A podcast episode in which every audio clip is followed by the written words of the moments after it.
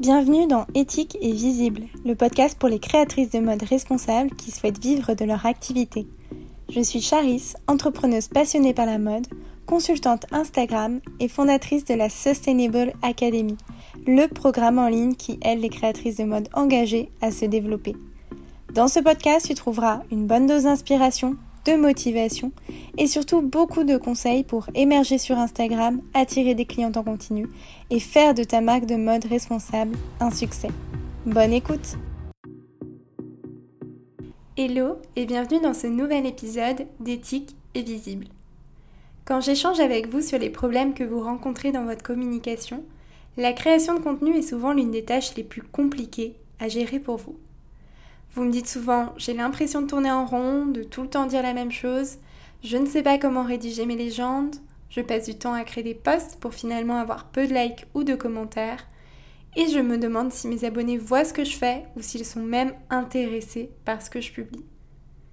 Si cela peut te rassurer, la création de posts, de stories et de reels est une des tâches les plus fastidieuses et les plus chronophages de la communication.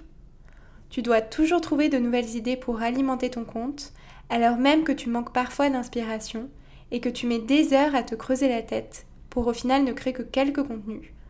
Ou alors tu as des idées mais tu n'arrives pas à les mettre en forme sur Instagram. Mais le plus frustrant, c'est sans doute quand tu investis du temps et de l'énergie dans la création de contenu, mais que tu n'as pas du tout les résultats espérés. La création de contenu est aussi épuisante qu'elle est importante. Tu ne peux pas t'en passer, mais tu peux toujours t'améliorer et aller plus vite avec le temps, tout en étant plus efficace, c'est-à-dire en ayant plus de résultats. Dans la Sustainable Academy, par exemple, j'apprends aux élèves à créer une stratégie de contenu qui leur permet de ne jamais manquer d'inspiration bien longtemps et d'aller plus vite dans la création de leur calendrier éditorial.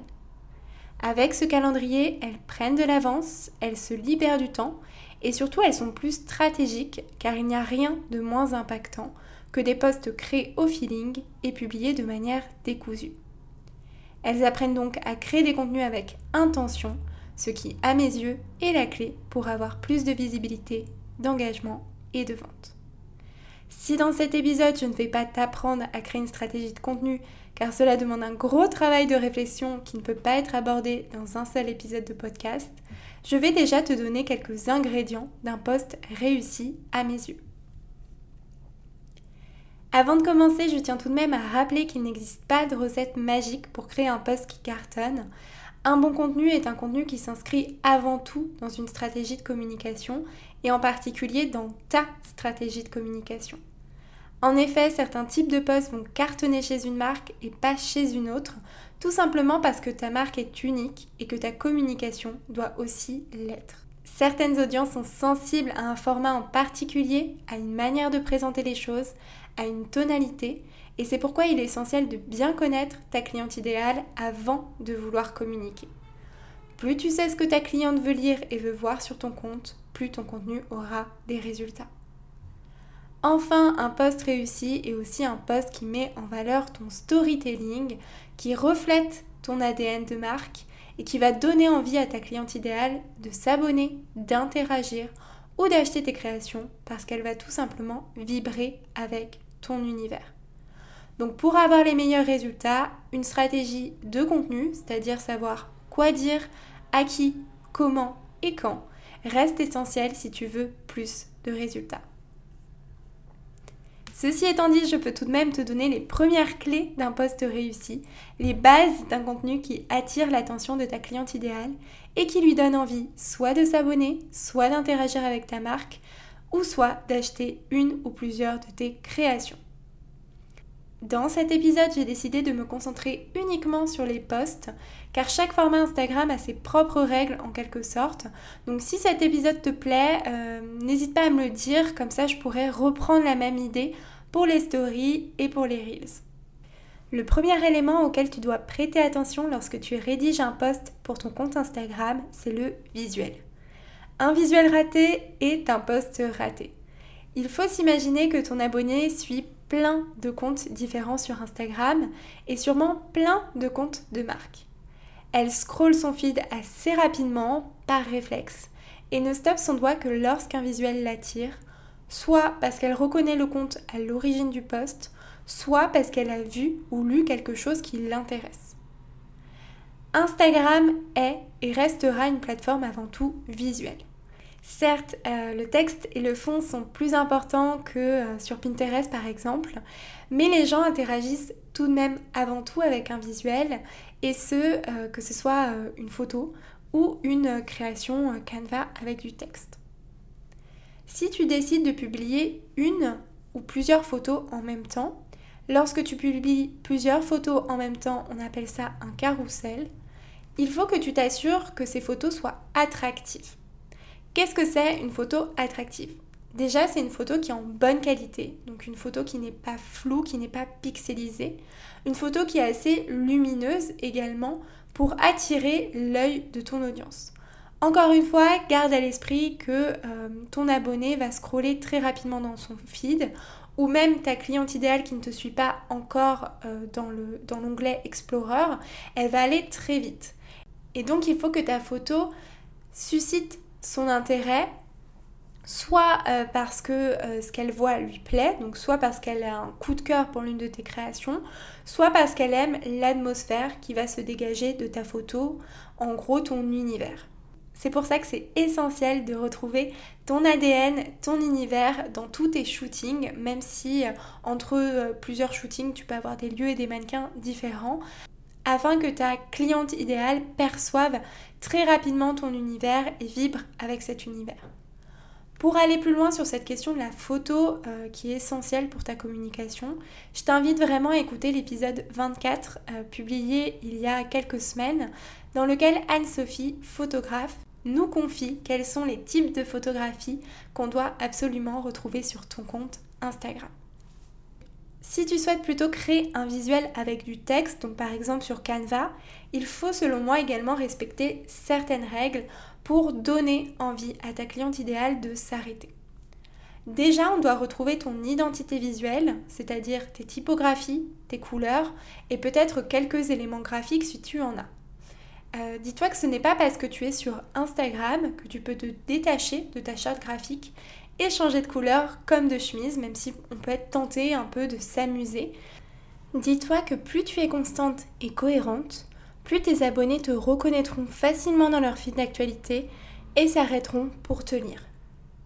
Par ailleurs, pour les gens qui ne te suivent pas encore, c'est aussi important de retrouver cette cohérence euh, parce que parfois, les gens vont tomber sur un de tes contenus dans leur fil euh, Explorer ou dans leur fil d'actualité grâce aux publications suggérées par Instagram et ils ne vont pas s'abonner tout de suite. Ils vont avoir besoin de voir plusieurs fois tes posts ou tes reels avant de s'abonner. Donc plus tu as une cohérence au niveau de ton identité visuelle, plus tu vas aussi être reconnaissable pour eux, même s'ils ne te suivent pas encore, et plus donc ils vont te voir dans leur fil d'actualité et ou dans leur fil Explorer, plus ils vont avoir envie de s'abonner. Ensuite, ton visuel doit également être simple. Plus tu le surcharges, moins il sera facile à lire et à comprendre pour ton audience, et moins il donnera envie d'aller jusqu'au bout, ou pire, moins il donnera tout simplement envie de s'arrêter dessus et de le lire dès le départ. Honnêtement, retiens ça, less is more. Pas besoin de mettre trop de texte, pas besoin de mettre trop d'éléments.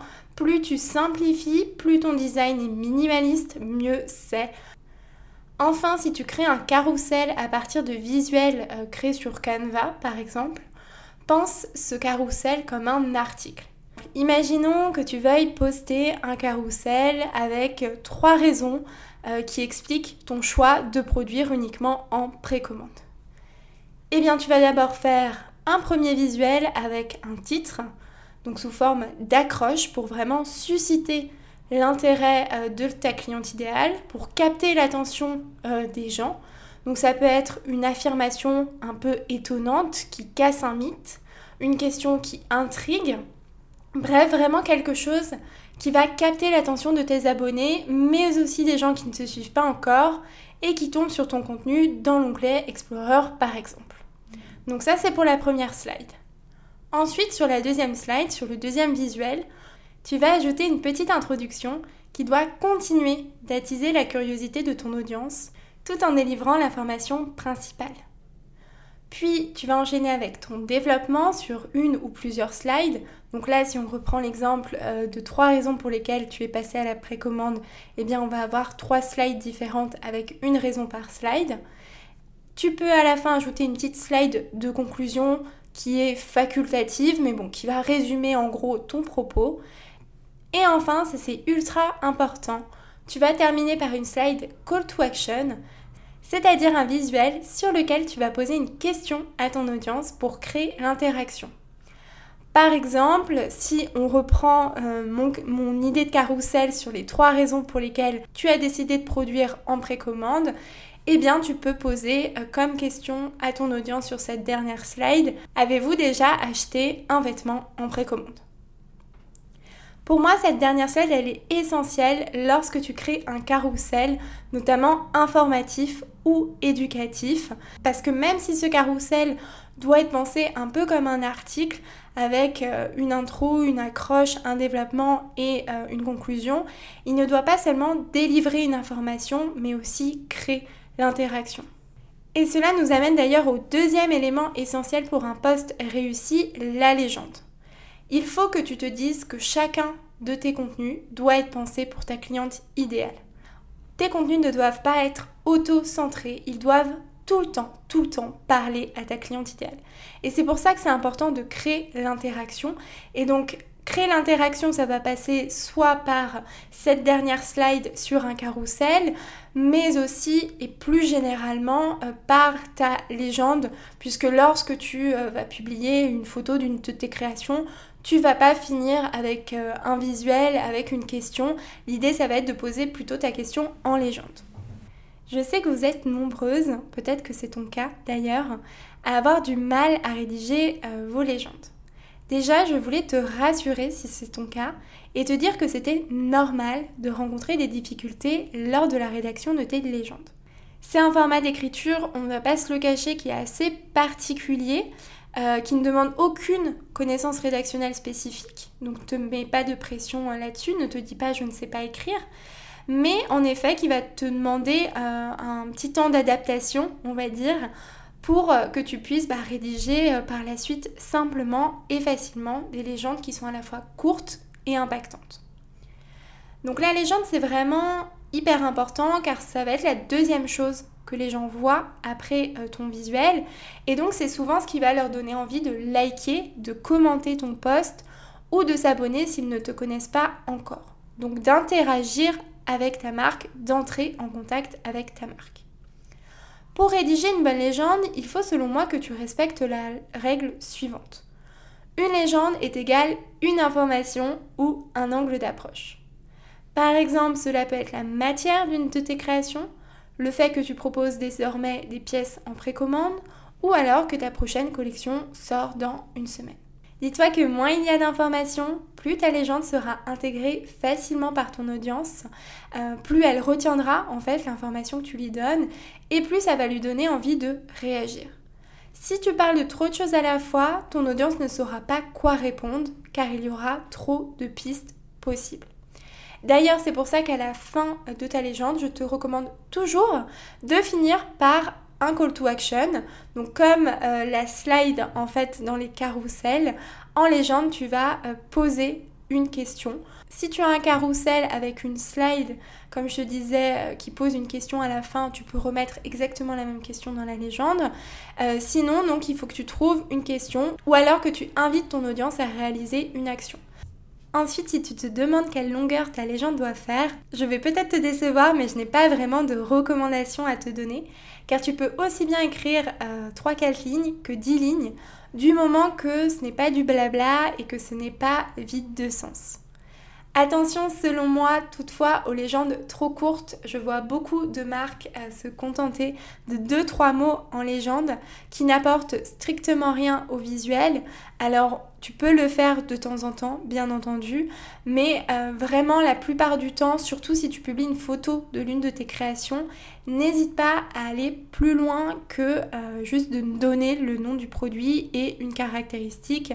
Par exemple, Julie, la petite robe noire intemporelle. Ça, c'est pas assez. L'idée, c'est vraiment de creuser et de donner envie à ta cliente idéale de découvrir ton produit. Il faut vraiment qu'elles se disent, en lisant ta légende, c'est exactement ce que je recherche. Et c'est pour ça que c'est important de toujours penser tes contenus par rapport à ton audience et pas par rapport à ce que toi, tu as envie euh, de partager. Si maintenant tu manques d'inspiration pour tes légendes, le meilleur moyen euh, de pallier ce manque d'inspiration, c'est d'avoir un storytelling. Le storytelling, c'est vraiment ce qui va te permettre de dégager les messages forts de ta marque, euh, en gros ton, ton ADN. Et grâce à ton storytelling, tu sais ce que tu dois mettre en avant pour valoriser ta marque et tes créations, et ainsi faire mouche auprès de ta cliente idéale. C'est vraiment un game changer entre guillemets pour tes légendes et c'est d'ailleurs souvent le premier gros changement que je remarque euh, sur le compte Instagram des créatrices qui suivent la Sustainable Academy. Il y a vraiment un avant-après au niveau des légendes qui est assez impressionnant. Une fois qu'elles ont regardé les leçons sur, euh, sur l'écriture des légendes et qu'elles ont compris comment les rédiger en partant de leur storytelling. Les légendes deviennent alors un vrai levier d'action pour susciter la curiosité, informer, donner envie. Bref, une fois qu'elles ont compris que la légende n'était pas là juste pour faire joli, il y a un changement assez remarquable qui s'effectue et elles me disent tout le temps qu'elles ont beaucoup plus d'interaction une fois qu'elles ont opéré ce changement au niveau de leur légende. Il faut vraiment que euh, tes légendes soient rédigées avec intention et que tu saches quel résultat tu veux obtenir en l'écrivant. Donc ne néglige pas le pouvoir des légendes, euh, ne mise pas tout sur le visuel et essaye vraiment d'avoir un objectif clair en tête et une information précise à faire passer à chaque fois. Troisième élément essentiel selon moi pour un post réussi, c'est les hashtags. Alors il y a beaucoup de questionnements autour des hashtags j'ai même vu certaines personnes recommander de ne plus en mettre car ils ne serviraient à rien. Euh, moi, je ne vais pas du tout te recommander ça, tout simplement parce que euh, en analysant les statistiques des comptes de mes clientes, en analysant les performances des contenus euh, des, des, comptes de marques de mode éthique que je gère, je m'aperçois que les hashtags sont toujours un très bon moyen de rendre nos posts plus visibles et de toucher plus de personnes. Donc, en tant que petite marque de mode éthique, ce serait vraiment bête de s'en priver, à condition cependant de respecter une règle assez simple tout hashtag que tu mets dans ta légende, donc à la fin de ta légende, doit être pertinent, précis et qualitatif. Je m'explique. Sous chacun de tes posts, dans ta légende, tu peux mettre jusqu'à 30 hashtags. Honnêtement, je crois que je n'ai jamais mis plus de 15 hashtags sous un post, ou alors euh, il y a peut-être 2-3 ans quand les hashtags étaient vraiment à la mode, on va dire, et qu'il fallait en mettre beaucoup. À mes yeux, il vaut mieux en mettre 15, même 10, même 5 d'ailleurs, de qualité, que 30 qui n'ont aucun rapport avec ce que tu dis. Rappelle-toi que les hashtags sont là pour t'aider à toucher ta cliente idéale et en particulier les gens qui, euh, selon l'algorithme Instagram, seraient potentiellement intéressés par tes contenus. Donc si tu mets un hashtag qui n'a rien à voir avec ta marque ou tes produits, tu ne vas tout simplement pas attirer les bonnes personnes. Et en plus, Instagram va être un peu perdu parce qu'il va avoir des signaux différents. Il va capter des hashtags liés à la mode, il va capter aussi dans ta légende que tu vas parler de vêtements. Mais si euh, dans tes hashtags tu parles aussi de développement personnel, eh bien Instagram ne va pas savoir auprès de quelle cible euh, il va devoir partager euh, ton post et donc finalement tu vas manquer de visibilité. Donc il vaut mieux privilégier la qualité à la quantité et sélectionner des hashtags pertinents. Pertinent comme je viens juste de l'évoquer par rapport à ce que tu es et à ce que tu proposes, mais aussi pertinent par rapport à chacun de tes posts. Par exemple, si tu publies une photo d'une de tes jupes, tu vas éviter euh, d'ajouter des hashtags autour d'une robe. C'est juste de la logique finalement. Plus tes hashtags ont un rapport avec ton post, plus Instagram comprendra de quoi tu parles dans ton contenu et le poussera aux bonnes personnes. Enfin, chacun de tes hashtags doit être précis et pas trop utilisé. Par exemple, un hashtag aussi générique que fashion, j'ai regardé, il y a plus d'un milliard d'utilisations de ce hashtag, ne te sera d'aucune utilité. D'une part parce qu'il n'est pas assez précis pour te permettre de toucher ta cliente idéale, et d'autre part parce qu'il compte déjà plus d'un milliard d'utilisations. Ça veut dire qu'il est très souvent utilisé et que tu as tout simplement peu de chances de ressortir dans les résultats de ce hashtag euh, car il va y avoir des centaines et des centaines de posts publiés chaque jour et notamment euh, de posts de plus gros comptes que le tien. Donc privilégie des hashtags plus précis, comme mode responsable, mode durable, tenue du jour, etc. etc. Enfin, d'autres éléments peuvent te permettre d'optimiser ton post, comme les boutons produits. Si ton visuel montre une ou plusieurs de tes créations, n'oublie pas d'ajouter les boutons produits qui apparaissent lorsque tu actives ta boutique Instagram Shopping. Il faut vraiment que ça devienne un réflexe euh, car ton audience est habituée à cliquer sur les boutons produits et à trouver rapidement les informations importantes euh, sur les, vêtements, les créations qui l'intéressent. Donc si à chaque fois que tu montes une création, euh, ton abonné doit se rendre sur ton site web et rechercher là où les fiches produits qui l'intéressent, tu risques vraiment de perdre euh, des ventes. Donc n'oublie pas de les ajouter à chaque fois que tu montres une de tes créations et surtout d'activer Instagram Shopping en tant que marque de mode. Tu ne peux pas euh, te passer d'Instagram Shopping. Enfin, le deuxième élément qui peut te permettre d'optimiser euh, ton post, c'est la localisation. Tu peux ajouter une localisation pour permettre aux personnes qui ne te connaissent pas encore de tomber sur ton compte grâce au lieu ajouté. Donc c'est facultatif, euh, honnêtement t'es pas du tout obligé de mettre la localisation à chaque fois, mais ça ne mange pas de pain, c'est rapide et ça peut quand même te permettre de gagner un peu en visibilité. Donc choisis une localisation qui soit ni trop large ni trop précise. Par exemple pour les grandes villes comme Paris, Marseille euh, ou Lyon, ça peut être un quartier et pour les plus petites villes, eh bien, tu peux tout simplement laisser le nom de la ville. N'hésite pas à changer la localisation à chaque fois et euh, de mettre des choses un peu différentes en essayant tout de même euh, de ne pas mentir. Hein. Si la photo a été prise à Paris, euh, ne mets pas un lieu à Lyon tout simplement. Mais voilà, n'hésite pas à changer un peu le quartier de temps en temps pour voir si ça peut permettre d'attirer de nouvelles personnes. Pour résumer, les ingrédients d'un post réussi sont le visuel qui doit être travaillé, professionnel et qui doit bien retranscrire ton univers, que ce soit à travers une photo ou des templates Canva. Ton visuel doit être attractif et donner envie à ton audience de découvrir tes produits ou d'attirer sa curiosité pour qu'elle reste sur ton post et qu'elle le lise jusqu'au bout. Ensuite, la légende doit être rédigée avec intention. Elle n'est pas une figurante, mais doit vraiment apporter des précisions et des informations pour convaincre ta cliente idéale de s'abonner, d'interagir et ou d'acheter l'une de tes pièces. Les hashtags, quant à eux, sont toujours un levier de visibilité. Assure-toi juste qu'ils soient précis, qualitatifs et pertinents par rapport à ce que tu racontes. Enfin, n'oublie pas d'ajouter des boutons produits si tu mets en valeur tes créations ainsi qu'une localisation. Comme je te le disais dans l'introduction, le meilleur moyen de créer du contenu de qualité qui t'apporte de la visibilité, de l'engagement et des ventes reste d'avoir une stratégie de contenu. Une stratégie de contenu te permet de faire les choses avec intention et cohérence et de répéter des messages forts qui vont parler à ta cliente idéale. Plus tu publies au feeling, plus tu t'éparpilles et moins tu arriveras à toucher ta cliente idéale en plein cœur et à te développer. Je te laisse sur ces bonnes paroles. Si cet épisode t'a plu, n'hésite pas à m'en faire part. Tu peux aussi laisser une note sur ta plateforme d'écoute préférée afin de soutenir le podcast. Et quant à moi, je te donne rendez-vous très prochainement pour un nouvel épisode des tickets visibles.